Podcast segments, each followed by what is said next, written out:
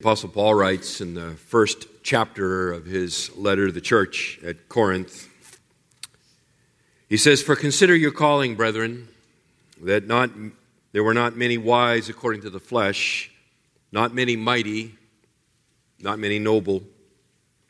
But God has chosen the foolish things of the world to shame the wise, and God has chosen the weak things of the world to shame the things which are strong and the base things of the world and the despised God has chosen, the things that are not, so that he may nullify the things that are, so that no man may boast before God. He writes there to that church, and I would say by extension, generally to the churches of Jesus Christ through the centuries. And if we could boil it all down, it's simply this you're a nobody. I heard that. And I will. We are essentially nobodies. And that's okay. Actually, it's good that we're nobodies. Because then God gets all the glory that he so rightfully deserves in our salvation. Newsflash. I was reading this morning the list of the wealthiest men in the world and noticed that the majority of the list are made up of people who own essentially substantial stakes in software companies. And uh, apparently, the head of Amazon is uh, soon to become rocketing to the top of the list. But here's the news flash you will never be a billionaire. Okay?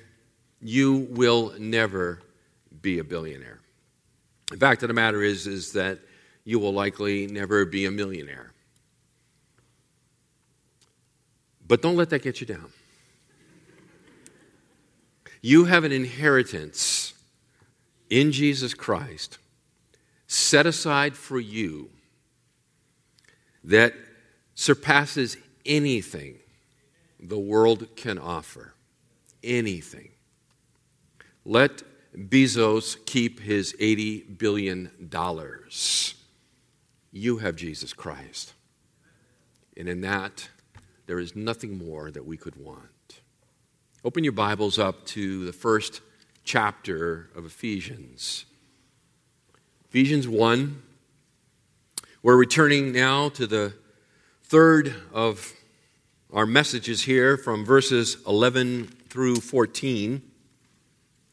And I've entitled this series of messages, The Seven Jewels of Our Inheritance.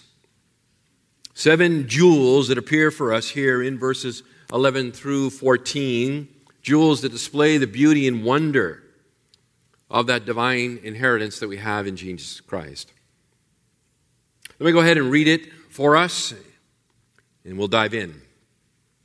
Paul writes, In him, that is in Christ, in Christ also we have an, obtained an inheritance, having been predestined according to his purpose who works all things after the counsel of his will, to the end that we who were the first to hope in Christ would be to the praise of his glory. In him, you also, after listening to the message of truth, the gospel of your salvation, having also believed, you were sealed in him with the Holy Spirit of promise, who is given as a pledge of our inheritance, with a view to the redemption of God's own possession to the praise of his glory. Seven jewels that comprise the inheritance that Paul spells out for us here. And we have been looking at them, and so quickly to just review them and pick it up here, we said first, the first jewel was our inheritance is the shared right of the firstborn. The shared right of the firstborn. And we see it in verse 11, where Paul says, In him we have obtained an inheritance. That is, in union with Christ, we share in the inheritance of Christ. Christ, the recipient of the portion, the double portion of the firstborn. That abundance that is His, we share because we are His brothers in Christ. Christ conquered sin, death, and decay, and we share in His conquest. Secondly, our inheritance rests upon the Father's initiative.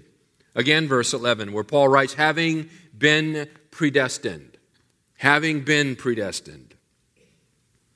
Said another way, my friends, while we were dead in our trespasses and sin, God, in His great mercy, extended Himself to us, graciously opening our eyes, drawing us to Him, flooding our hearts with faith and love for Christ, that we might believe on the Lord Jesus Christ and be saved.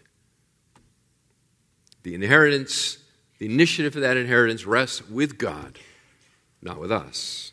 Third, our inheritance reflects the Father's meticulous planning and control. Again, verse 11, according to his purpose, who works all things after the counsel of his will. We noted the words purpose and works and counsel and will. Those terms speak of the, of the Father's intelligent design in all of this. That he planned this all before the foundation of the world. And it issues forth in his will. And that will encompasses, Paul says, all things. All things. There are no stray molecules in the universe. All things fall under the Father's will and plan for his children. Fourth, our inheritance is claimed by believing the gospel. Down to verse 13. You also, after listening to the message of truth, Paul says, the gospel of your salvation, having also believed. We looked at this and we said, made the, the observation that predestination, wonderful as it is, and it is, does not save. Predestination does not save. We are saved by grace alone, through faith alone, in the work of Christ alone. We must believe the gospel in order to be saved. And in fact, that gospel Paul speaks of here, he calls it the message of truth. And we noted last time that that, that means reality. It corresponds to reality. It is as the world actually is. It is a historical reality. Jesus Christ came, lived, died, was buried, rose again the third day, and ascended to the right hand of the Father.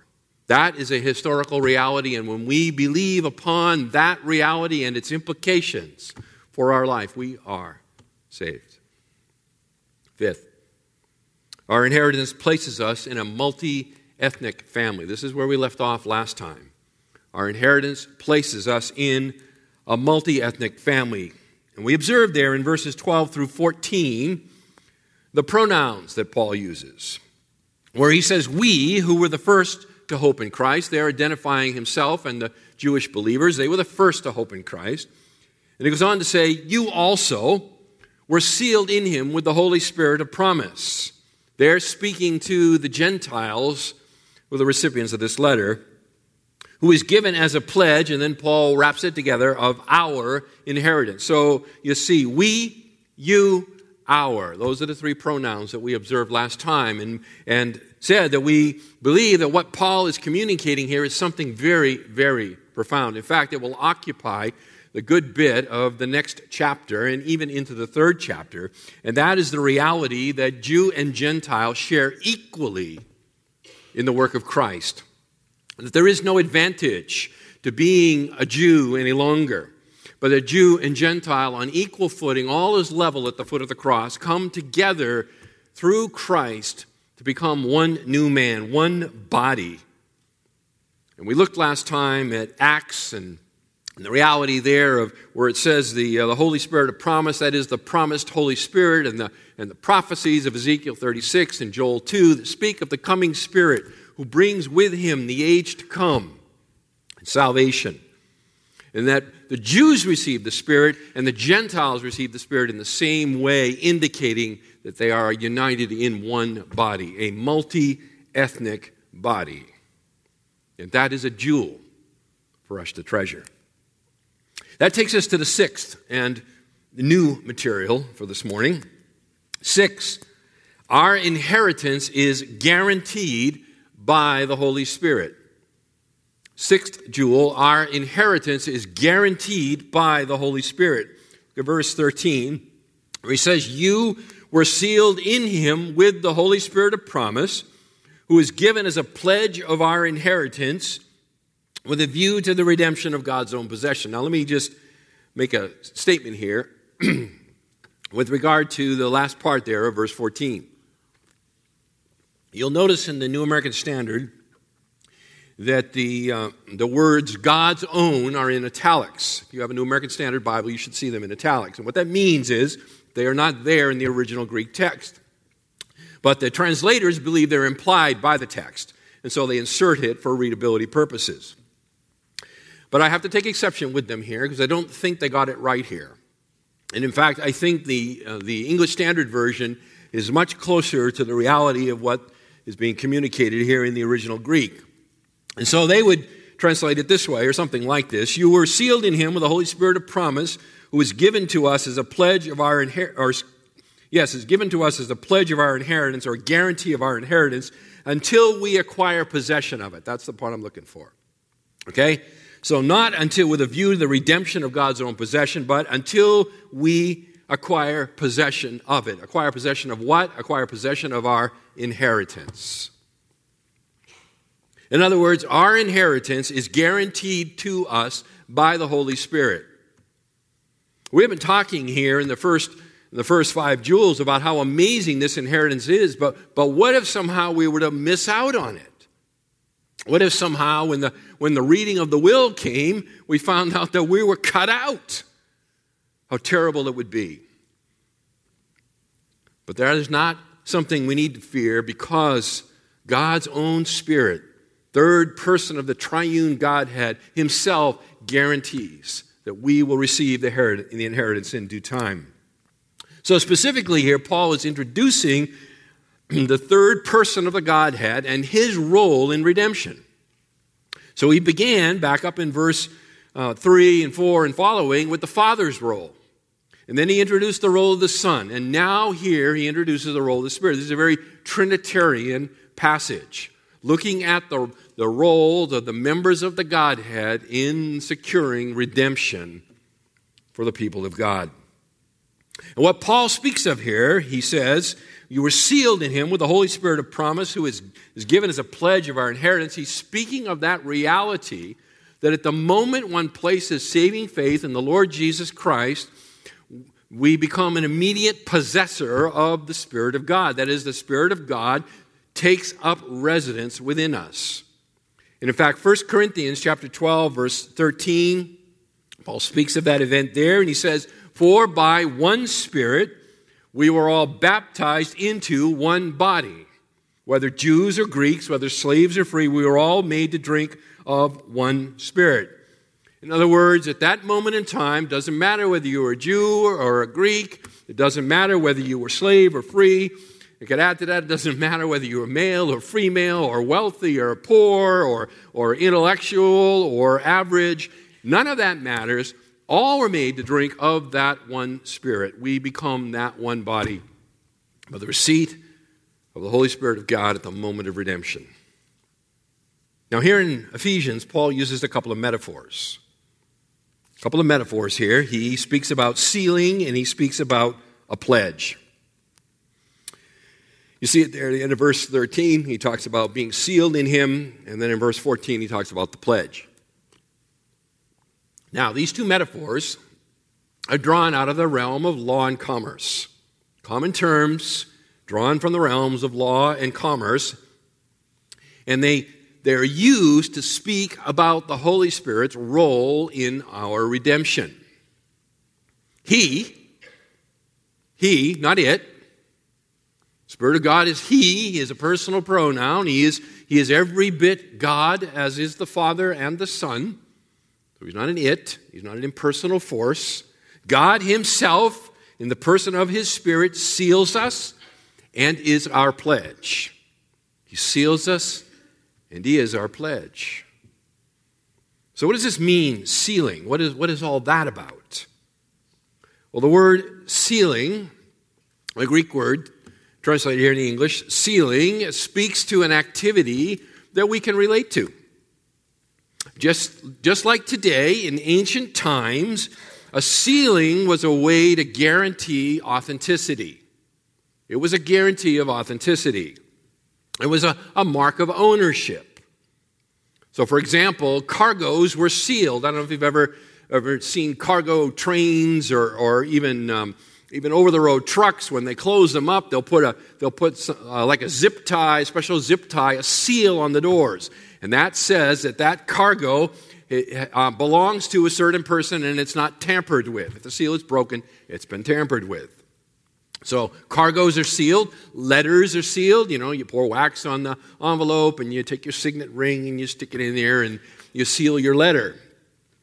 That kind of an idea. Livestock are sealed, right? You heat the branding iron and you stick it in the flank and it, it seals them, it marks them, it guarantees their ownership and their authenticity.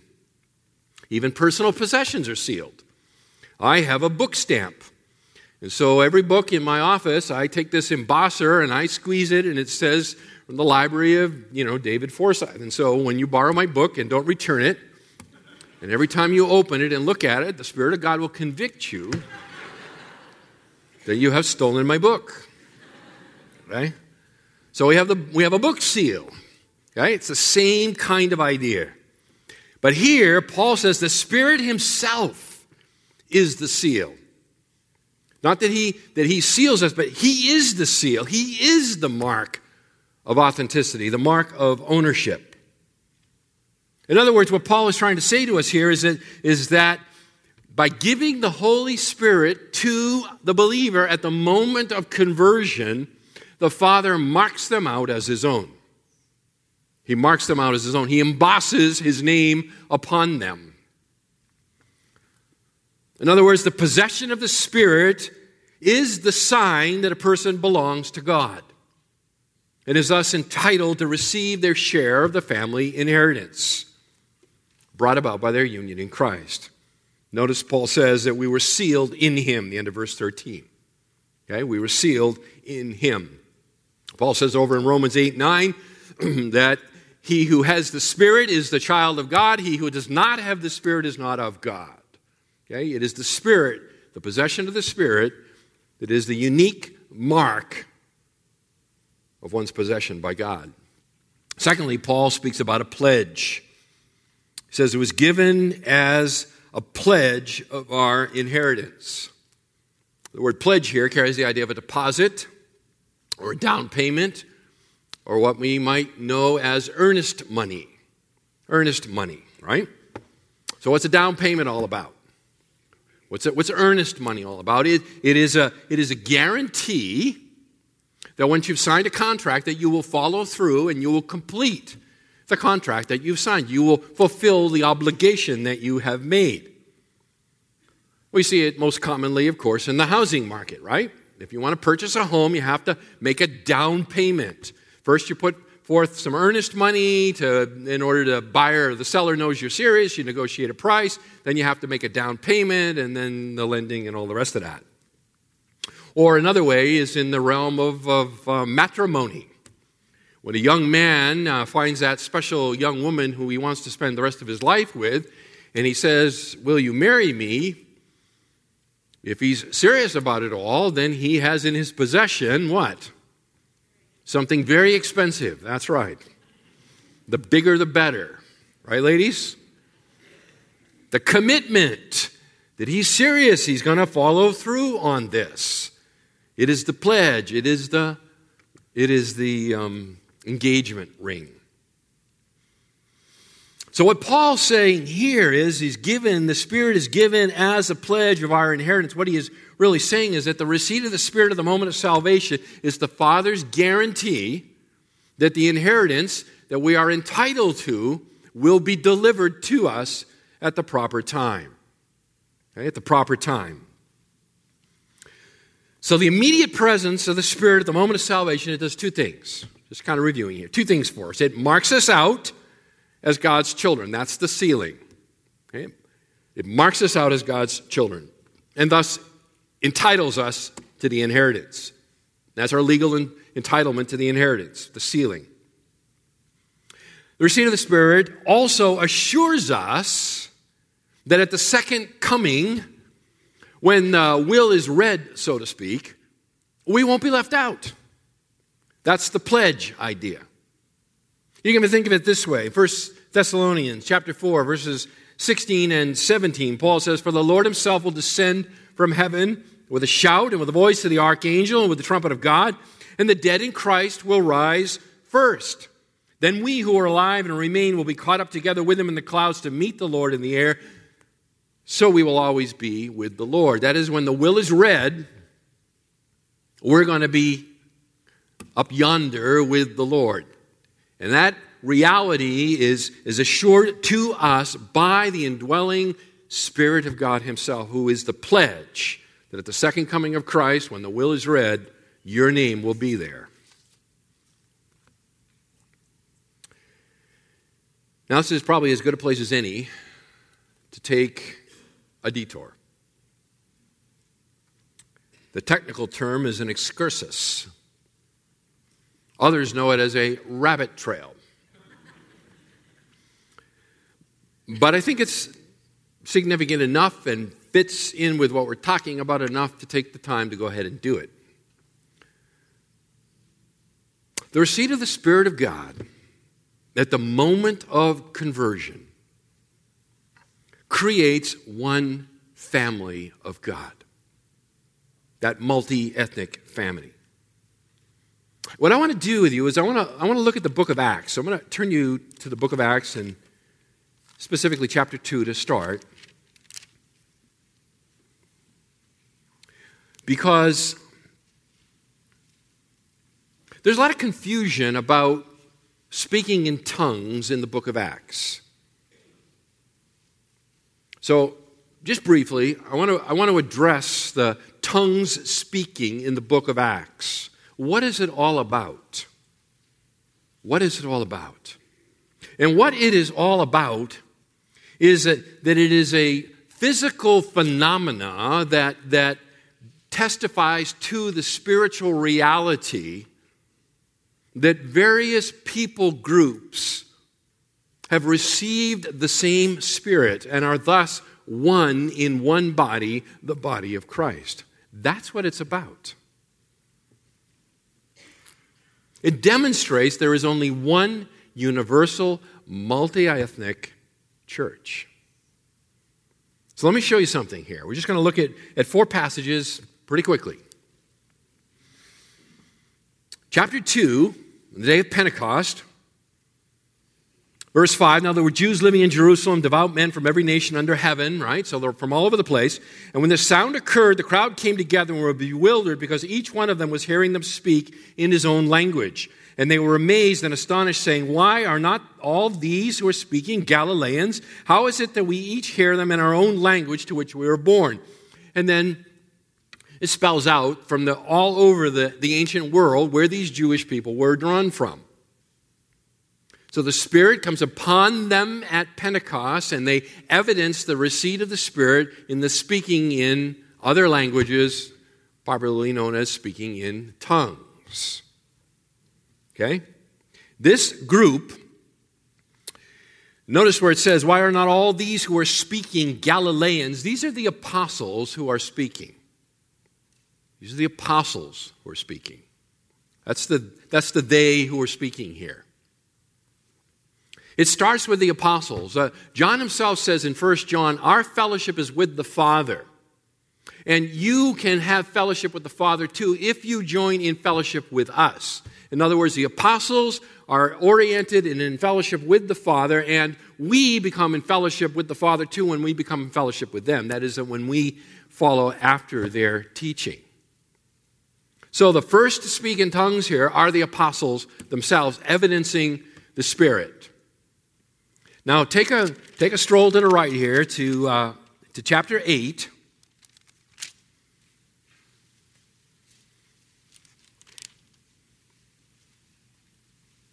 Here in chapter 8, we have the preaching of the gospel in Samaria. The Samaritans were an ancient people who were basically the leftover remnant of the 10 northern tribes mixed in with Gentiles who had been who had been imported in there by the Assyrians. And so they had interbred with one another and they had formed this group that was neither Jewish nor Gentile but it was sort of a kind of this mutt group of uh, people. And they were in terms of in the Jewish eye they were they were despised and outcast. But the gospel goes to Samaria and it is preached there and they believe. Now, we got a real problem here if something doesn't happen immediately, and that is we're going to have a Jewish church and we're going to have a Samaritan church. And that would completely confuse and conflate the image of the one body of Christ and a universal church. So something has to happen to show everyone that the Samaritans, who are formerly far away, outcasts, are now on equal footing with the Jews in the gospel of Jesus Christ. So now in verse 14, now when the apostles in Jerusalem heard that, that Samaria had received the word of God, they sent them Peter and John. Notice they sent the apostles there, who came down and prayed for them that they might receive the Holy Spirit. For he had not yet fallen upon any of them, they had simply been baptized in the name of the Lord Jesus. Then they began laying their hands on them, and they were receiving the Holy Spirit. Now, when Simon saw that the Spirit was bestowed through the laying on of the apostles' hands, he offered them money, saying, Give this authority to me as well, so that everyone on whom I lay my hands may receive the Holy Spirit. Peter said, May your gold perish with you. Something happened. Something happened when they received the Spirit such that Simon could observe it and he wanted to buy it. Just hang on to that thought. Turn over to chapter 10. We'll pick it up in verse 44. Chapter 10 is Cornelius. Remember Cornelius, he was the he was the Roman centurion, so he is the representative of the Gentiles, a group that is obviously far separated from the God of Israel, despised. Yet, he calls for Peter. Peter comes, begins to preach the gospel to him, and then a most amazing thing happens, right? Beginning in verse 44, chapter 10. While Peter was still speaking these words, the Holy Spirit fell upon all those who were listening to the message. All the circumcised believers who came with Peter were amazed because the gift of the Holy Spirit had been poured out on the Gentiles also. For they were hearing them speaking with tongues and exalting God. Then Peter answered, Surely no one can refuse the water for these to be baptized who have received the Holy Spirit just as we did. Can he? And he ordered them to be baptized in the name of Jesus Christ and they asked him to stay on for a few days. So, there, when the Gentiles, represented here in Cornelius, received the Spirit, the evidence of their receipt of the Spirit is what? It is the speaking in tongues. It is that phenomena that occurs, the speaking in tongues. All right, go all the way over to Acts 19.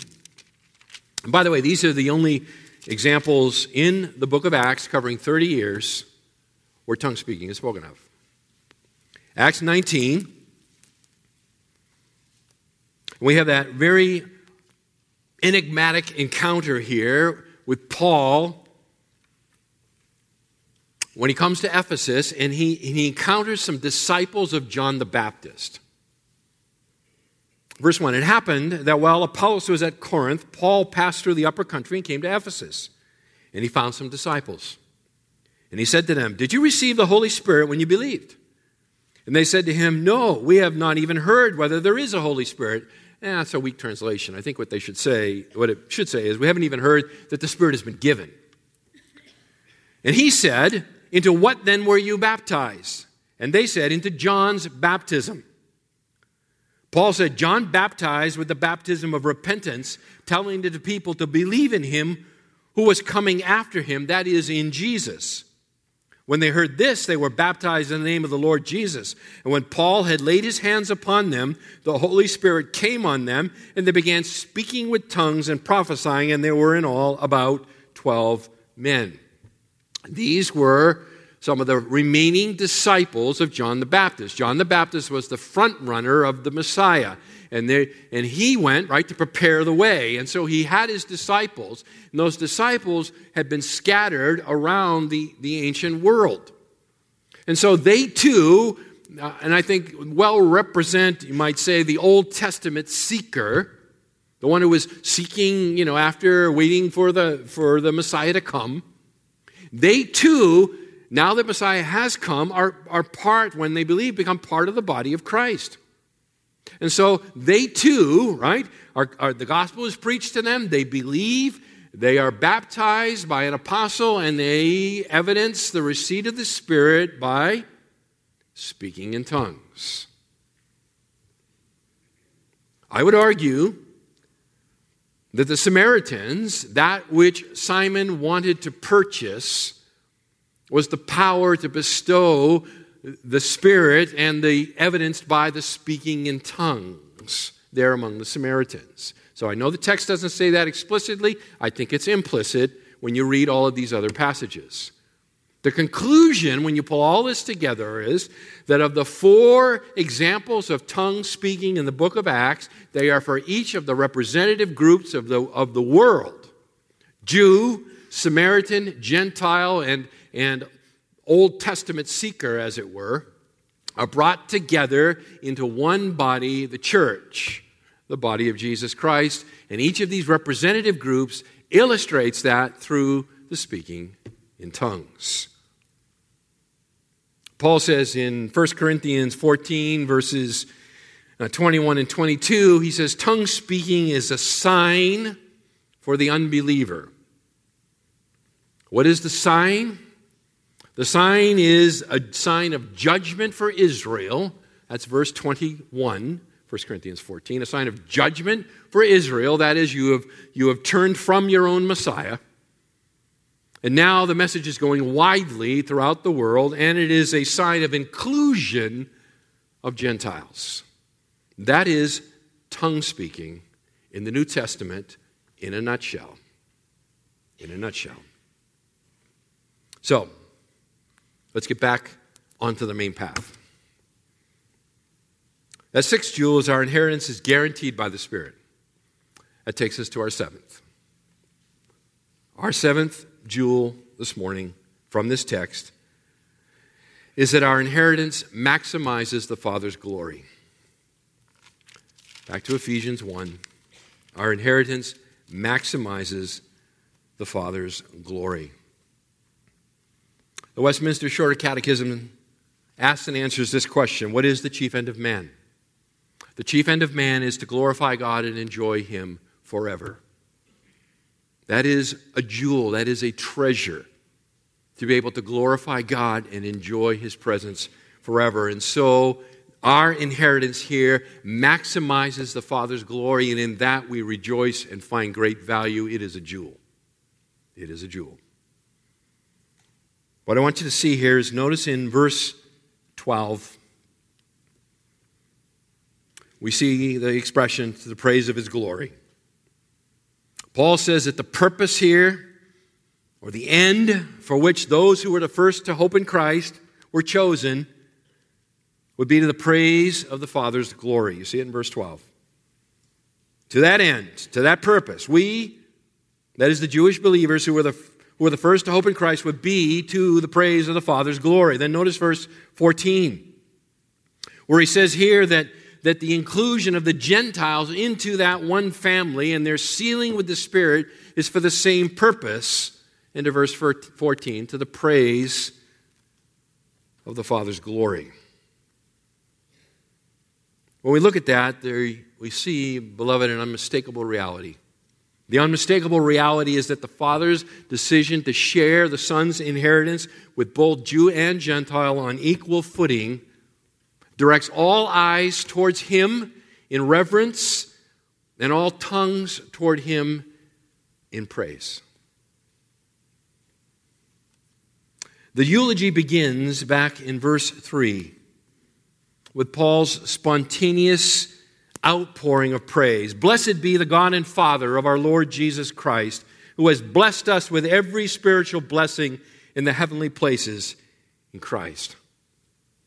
And then beginning in verse 4 and running all the way through here to the end of verse 14, Paul introduces us to those wonderfully mysterious, humbling, and soul satisfying works of the Father, Son, and Spirit. And planning and, and bringing about the creation of the church. And it's all to the praise of His glory.